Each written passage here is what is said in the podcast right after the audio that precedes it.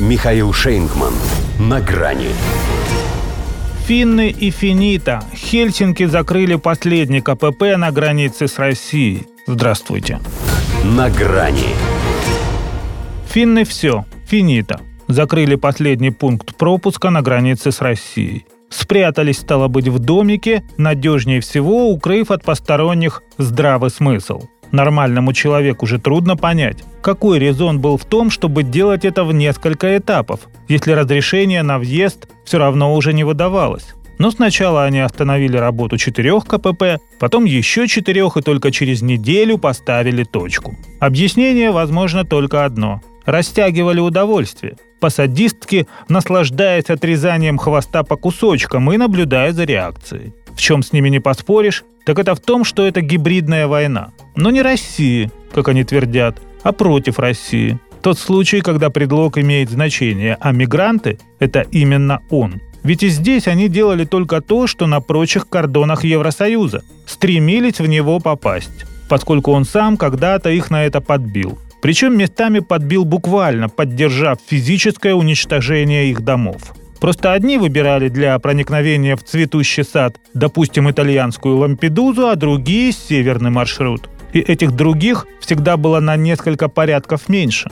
Но в том и беда их, что в Хельсинки порядки поменялись. Теперь это столица члена НАТО. И в ней, может, и не только по долгу службы, но и по велению души, истосковавшейся за годы нейтралитета по русофобии, насаждается яростная ненависть ко всему, что может прийти из России. Неважно, что это – ветер, деньги, туристы, газ, ракеты или беженцы третьих стран.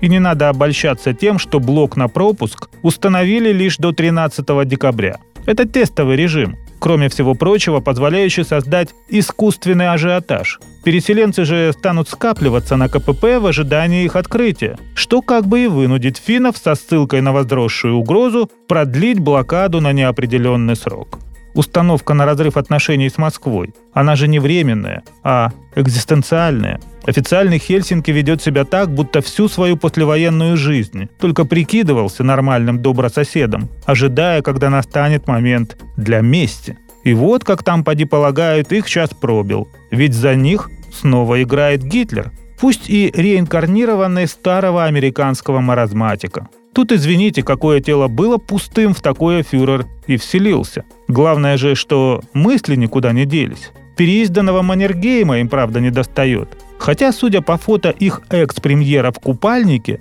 тело для него было хоть куда. Но Марин Гейм – Ове, а ее сменщик едва ли заслуживает того, чтобы запоминать его фамилию, поскольку это все равно ЗИЦ-председатель Фунт. В их случае лихо. Что касается нашего отношения к закрытым пунктам, то неприятность эту мы переживем. Как и русофобский пунктик финнов. А если это их обострение дойдет до горячей фазы, чего нельзя исключать, наблюдая за их военной активностью, то и тут, как говорится, прорвемся, что бы это ни значило. До свидания. На грани с Михаилом Шейнгманом.